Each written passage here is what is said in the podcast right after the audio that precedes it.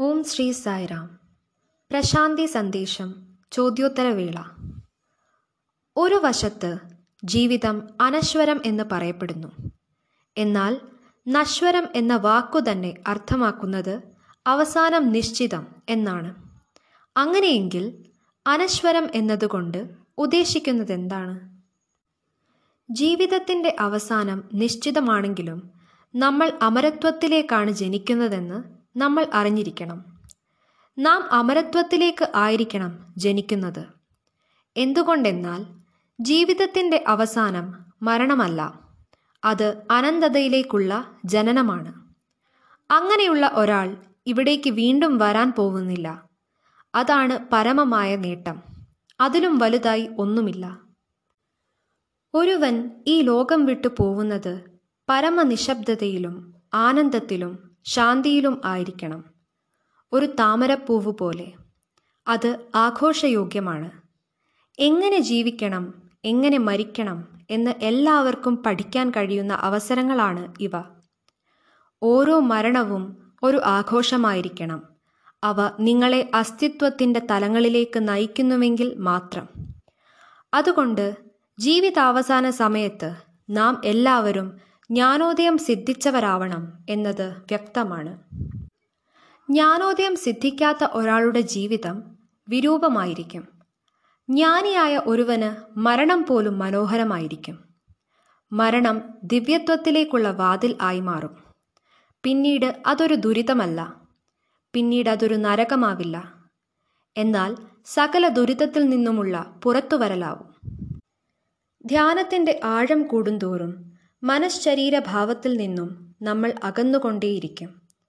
മരണത്തിന് മുമ്പ് ധ്യാനം സംഭവിക്കുകയാണെങ്കിൽ എല്ലാം സ്വാഭാവികമായി തീരും. തികഞ്ഞ ആരോഗ്യത്തോടെ തന്നെ മരിക്കും. ആ വിധമാണെങ്കിൽ നമ്മൾ മരിക്കുക മാത്രമല്ല പകരം ഒരു ഉയർന്ന തലത്തിലേക്ക് പ്രവേശിക്കുകയാണ്. അതിനാൽ എല്ലാം സ്വാഭാവികമായിരിക്കും. അവിടെ നമ്മുടെ ശരീരമായിരിക്കും ഒരു ചവിട്ടുകല്ലാവുന്നത്. ഒരു ബുദ്ധന്റെ മരണം ഇവ രണ്ടുമായിരിക്കും. അത് മരണമല്ല കാരണം ജീവിതം അനശ്വരമാണ്. ജീവൻ ജനനത്തിൽ തുടങ്ങുകയോ മരണത്തിൽ അവസാനിക്കുകയോ ചെയ്യുന്നില്ല. നമ്മൾ ദശലക്ഷം തവണ ജനിക്കുകയും മരണമടയുകയും ചെയ്തിരിക്കുന്നു. അതെല്ലാം അനന്തമായ തീർത്ഥാടനത്തിലെ ചെറിയ അധ്യായങ്ങൾ മാത്രമാണ്. നമ്മൾ അബോധാവസ്ഥയിലായതിനാൽ ജനനമരണത്തിന് അതീതമായതിനെ കാണാൻ കഴിയാതെ പോകുന്നു. ജ്ഞാനമാർജിക്കും തോറും നമ്മുടെ യഥാർത്ഥ രൂപം നമ്മൾ അറിയുന്നു. മരണമടയുന്ന ആൾ അവന്റെ ശരിയായ മുഖം ദർശിക്കുന്നു. ഒച്ചയില്ലാത്ത ആ ശബ്ദം കേൾക്കുന്നു. അങ്ങനെയെങ്കിൽ അത് മരണമല്ല. അമരജീവിതം പ്രാപിക്കലാണ്. അത് ഒരു സമ്പൂർണ മരണം എന്ന് വിശേഷിപ്പിക്കാവുന്നതാണ്. എന്തെന്നാൽ അങ്ങനെയുള്ളവൻ തിരികെ വരാൻ പോകുന്നില്ല. അമരത്വത്തിലേക്ക് ജനിക്കുക എന്ന ഈ ചിന്തയെപ്പറ്റി ഇത്രയുമാണ് എനിക്ക് നിങ്ങളുമായി പങ്കിടാനുള്ളത്. ചോദ്യം. പ്രബുദ്ധനായ ഒരു വ്യക്തി അവന്റെ ഗുരുവിന്റെയോ പ്രിയപ്പെട്ടവരുടെയോ മരണം കൊണ്ട് എങ്ങനെയാണ് ഇത്ര ബാധിതനാവുന്നത്? അതെന്തുകൊണ്ട്? ജ്ഞാനോദയം സിദ്ധിച്ച ഒരാളെ ഇത് ബാധിക്കുമോ? ഇതാണ് ചോദ്യം. അതെ എന്തുകൊണ്ടാണ് ജ്ഞാനികളായ വ്യക്തികൾ അവരുടെ ഗുരുവിന്റെ മരണത്തിൽ ഇത്രയധികം ബാധിതരാവുന്നത്?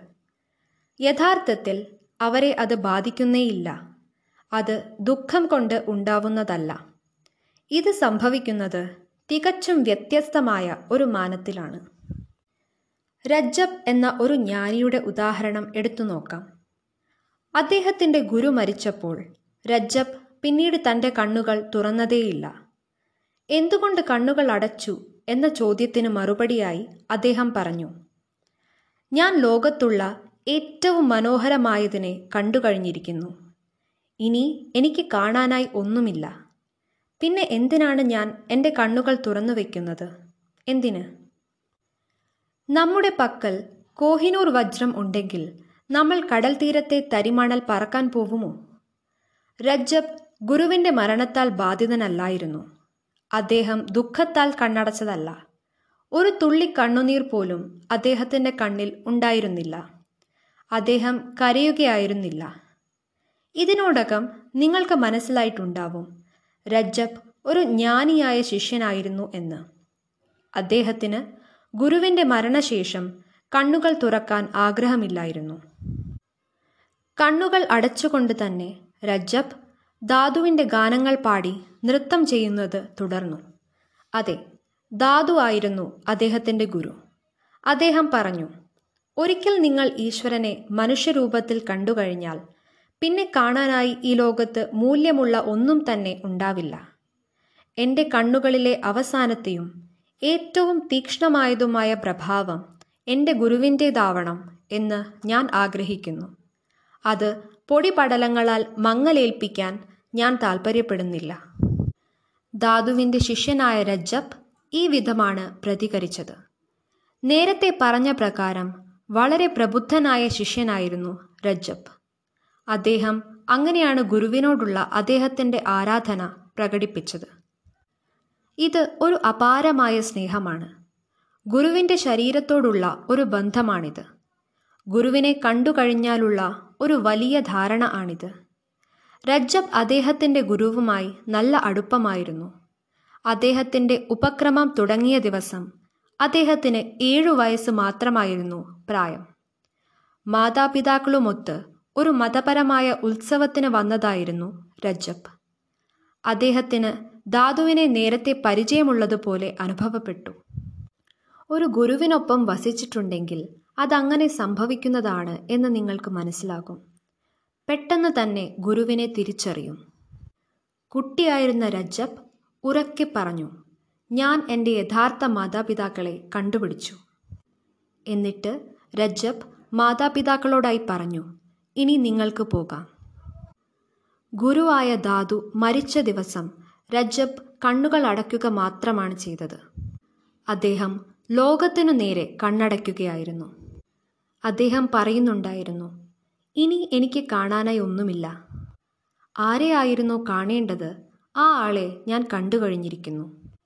ഇനി ഞാൻ എന്റെ കണ്ണുകൾ എന്തിന് പാഴാക്കണം? എന്തിന് പൊടിപടലങ്ങൾ സമാഹരിക്കണം? ഒരിക്കൽ നിങ്ങൾ ദൈവത്തെ കണ്ടുവെങ്കിൽ പിന്നെ കാണാനായി ഒന്നും തന്നെയില്ല. നിങ്ങൾ പരമമായതിനെ കണ്ടു കഴിഞ്ഞിരിക്കുന്നു. മമത കാരണമായിരുന്നില്ല രജ്ജബ് തന്റെ കണ്ണുകൾ അടച്ചത്. മറിച്ച് വലിയൊരു ധാരണയിലാണ്. അദ്ദേഹം ദുഃഖിതനായിരുന്നില്ല. അദ്ദേഹം എത്ര കാലം ജീവിച്ചിരുന്നുവോ അത്രയും കാലം പാട്ടുപാടുകയും നൃത്തമാടുകയും ചെയ്തു കണ്ണുകൾ അടച്ചുകൊണ്ട്. അദ്ദേഹത്തിന് അപ്പോഴും തന്റെ ഗുരുവിനെ കാണാനാകുമായിരുന്നു. ഗുരുവുമായുള്ള ഇരുപത് വർഷത്തെ നിരന്തര സംസർഗത്തിനു ശേഷം ആ ഗുരു അദ്ദേഹത്തിന്റെ ആത്മാവിന്റെ ഭാഗമായി മാറിയിരുന്നു. കണ്ണുകൾ അടച്ചുകൊണ്ട് അദ്ദേഹം എപ്പോഴും തന്റെ ഗുരുവിനെ കണ്ടുകൊണ്ടേയിരുന്നു. അതുകൊണ്ട് അദ്ദേഹത്തെ തെറ്റിദ്ധരിക്കരുത്. എക്കാലത്തെയും ഏറ്റവും മികച്ച ഒരു ശിഷ്യനായിരുന്നു രജബ്. ഇനി നമുക്ക് വേറൊരു ശിഷ്യനിലേക്ക് പോകാം. സുന്ദരോ ദാദു മരിച്ച സമയം അദ്ദേഹം ആ കിടക്കയിൽ കയറി സ്വയം കിടന്നു. പിന്നീട് ഒരിക്കലും അദ്ദേഹം ആ കിടക്ക വിട്ടു പോയില്ല. ഗുരുവായ ദാദു ആ കിടക്കയിലായിരുന്നു തന്റെ ജീവിതം മുഴുവൻ കിടന്നിരുന്നത്. അത് ആ ഒരു ഭാവനിലയിൽ നിറഞ്ഞു നിൽക്കുകയായിരുന്നു. അത് ആ ഗുരുവിനാൽ കുതിർന്നതാണ്. അതുകൊണ്ട് തന്നെ സുന്ദരോ ഒരിക്കലും ആ കിടക്ക വിട്ട് പോയില്ല. എന്തുകൊണ്ട് എന്ന ആളുകളുടെ ചോദ്യത്തിന് സുന്ദരോ മറുപടി പറയും. എനിക്കിനി പോകാനെങ്ങുമില്ല. ഇതാണ് എന്റെ മോക്ഷം. ഇതാണ് എന്റെ സ്വർഗം. ഞാൻ ഒരിക്കലും ഇവിടം വിട്ടു പോവില്ല. എന്റെ ഗുരു ഈ കിടക്കയിൽ നിർമ്മിച്ച മനോഹരമായ ഈ സ്ഥലത്ത് തന്നെ ജീവിക്കാൻ ഞാൻ ആഗ്രഹിക്കുന്നു. ഇവിടെ തന്നെ മരിക്കാനും ഞാൻ ആഗ്രഹിക്കുന്നു. ഇത് എന്നെ ഗുരുവുമായി ഏകതാളത്തിലാക്കിയിരിക്കുന്നു. അതിനാൽ ജീവിതവും മരണവും അദ്ദേഹത്തിൽ നിന്ന് വേർപെട്ടതായി എനിക്ക് തോന്നുന്നില്ല. തന്റെ ഗുരുവിന്റെ ജീവിതവുമായി സുന്ദരോ ഏകതാളത്തിലായി കഴിഞ്ഞിരുന്നു. അദ്ദേഹം ഇടയ്ക്ക് അദ്ദേഹത്തിന്റെ ഗുരുവായ ധാതുവിന്റെ പേരിൽ സംസാരിക്കുകയും ചെയ്യുമായിരുന്നു. ആളുകൾ അദ്ദേഹത്തോട് പറയും നീ അല്ലാത് നീ അല്ലാത്. അപ്പോൾ സുന്ദരോ പറയും അതെ എന്നോട് ക്ഷമിക്കൂ ഞാൻ മറന്നുപോയി. പക്ഷേ യഥാർത്ഥത്തിൽ ഞാൻ തന്നെയാണ് ധാതു. ഞാൻ എന്റെ ഗുരുവുമായി ഒന്നായി തീർന്നിരിക്കുന്നു ഇതാണ് ശിഷ്യത്വത്തിന്റെ പരമാവസ്ഥ. ശിഷ്യൻ ഗുരുവുമായി ഒന്നായി കഴിഞ്ഞപ്പോൾ അദ്ദേഹം തന്നെയാണ് ധാതു എന്ന് അദ്ദേഹം കാണാൻ തുടങ്ങി. അദ്ദേഹം ധാരാളം ഗാനങ്ങൾ രചിച്ചു. എന്നാൽ അവയെല്ലാം ധാതുവിന്റെ പേരിലാണ് രചിച്ചത്. ചിലർക്കിത് ഇഷ്ടപ്പെട്ടിരുന്നില്ല. പണ്ഡിതന്മാർ പോലും അവ ധാതുവിന്റേതല്ല എന്നു കരുതി തള്ളിക്കളഞ്ഞു. എന്നാൽ സുന്ദരോ ധാതുവിന്റെ ചുണ്ടുകളിലെ ഒരു പൊള്ളയായ പുല്ലാങ്കുഴൽ പോലെ മാറിക്കഴിഞ്ഞിരുന്നു. ഒരു ശിഷ്യന്റെ പരമമായ ലക്ഷ്യം എന്നത് ഗുരുവുമായി ഒന്നാവുക എന്നതാണ്. സുന്ദരോ അങ്ങനെ തന്റെ ഗുരുവായ ധാതുവുമായി ഒന്നായി കഴിഞ്ഞിരുന്നു. അതുകൊണ്ട് തന്നെ ധാതുവിന്റെ ഗാനങ്ങൾ പാടാനുള്ള എല്ലാ അവകാശവും അദ്ദേഹത്തിനുണ്ടായിരുന്നു.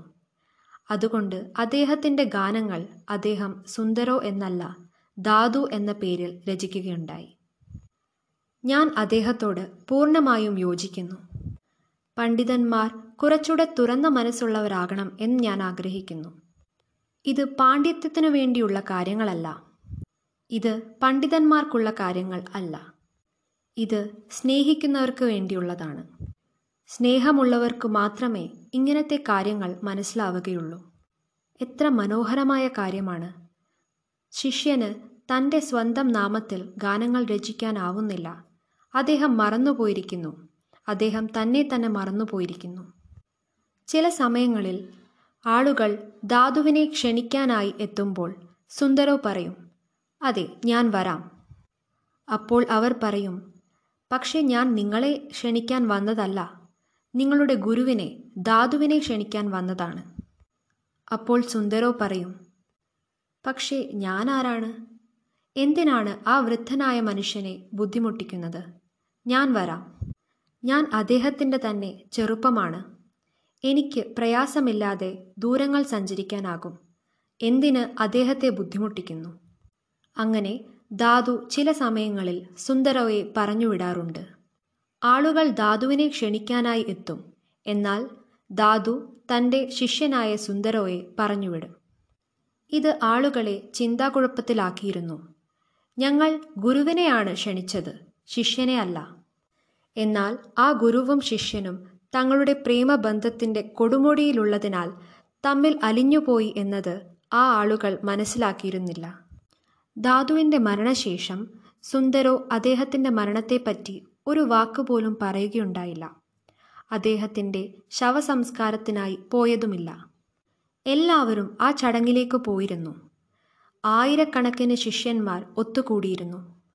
അവർ എല്ലാവരും വിലപിക്കുമ്പോൾ ശിഷ്യനായ സുന്ദരോ അദ്ദേഹത്തിന്റെ ഗുരുവിന്റെ കിടക്കയിലേക്ക് കയറി പുതപ്പുകൊണ്ട് പുതച്ച് ഗുരുവുമായി ഒന്നായി തീരുകയായിരുന്നു ആളുകൾ തിരിച്ചെത്തിയപ്പോൾ അവർ ഇത് ഗുരുനിന്ദയായിട്ടാണ് കണ്ടത്.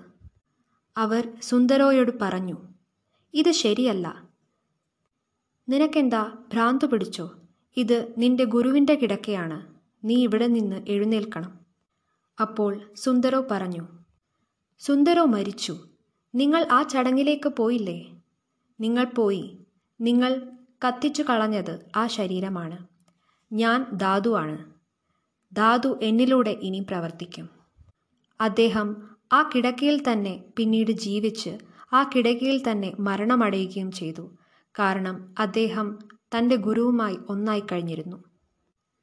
ചിലർ ഇതിനെ ഭ്രാന്തമായ ഒരു വിനോദമായി കാണും. എന്നാൽ ഭ്രാന്തം മാഡ് എന്നാൽ എം എന്നാൽ ഗുരു മാസ്റ്റർ. ഡി എന്നാൽ ഡിസൈപ്പിൾ ശിഷ്യൻ. Master and disciple game. ഇത് ഒരു മത്സരമല്ല. നിങ്ങളും ആ അവസ്ഥയിലാകാതെ നിങ്ങൾക്കത് മനസ്സിലാകില്ല. ആ ഒരു അവസ്ഥയിലേക്ക് ഒരിക്കൽ നമ്മളും പ്രവേശിക്കും. ഒന്നുകിൽ രജ്ജപ്പാവുക അല്ലെങ്കിൽ സുന്ദരോ ആവുക ഇവരെപ്പറ്റി ചിന്തിക്കരുത്. ഇവർ ചിന്തിക്കാനുള്ള ആൾക്കാരല്ല. ഇവരെപ്പോലെ ജീവിക്കുകയാണ് വേണ്ടത്. ഇന്ന് ഈ പ്രഭാഷണത്തിലൂടെ എനിക്ക് ഈ രണ്ട് അവസ്ഥകളും വിശദീകരിക്കുവാനായി. ഒന്ന് രജ്ജബിന്റെ അവസ്ഥ മറ്റൊന്ന് സുന്ദരോയുടെയും രണ്ടുപേരും ധാതുവിന്റെ ശിഷ്യന്മാരായിരുന്നു. ഒരാൾ തന്റെ ഗുരുവിന്റെ മരണശേഷം ബാക്കിയുള്ള ജീവിതം മുഴുവൻ കണ്ണുകൾ അടച്ചുകൊണ്ട് ജീവിച്ചു. മറ്റേയാൾ സുന്ദരോ തന്റെ ഗുരുവിന്റെ മരണശേഷം ഗുരുവിന്റെ കിടക്കയിൽ തന്റെ ബാക്കിയുള്ള ജീവിതം ജീവിച്ചു. ചുരുക്കി പറഞ്ഞാൽ ഗുരുവും ശിഷ്യനും തന്റെ ജീവിതത്തിൽ എപ്പോഴെങ്കിലും ഒന്നായിത്തീരുന്നു. നിങ്ങളുടെ സമയത്തിന് നന്ദി. സായറാം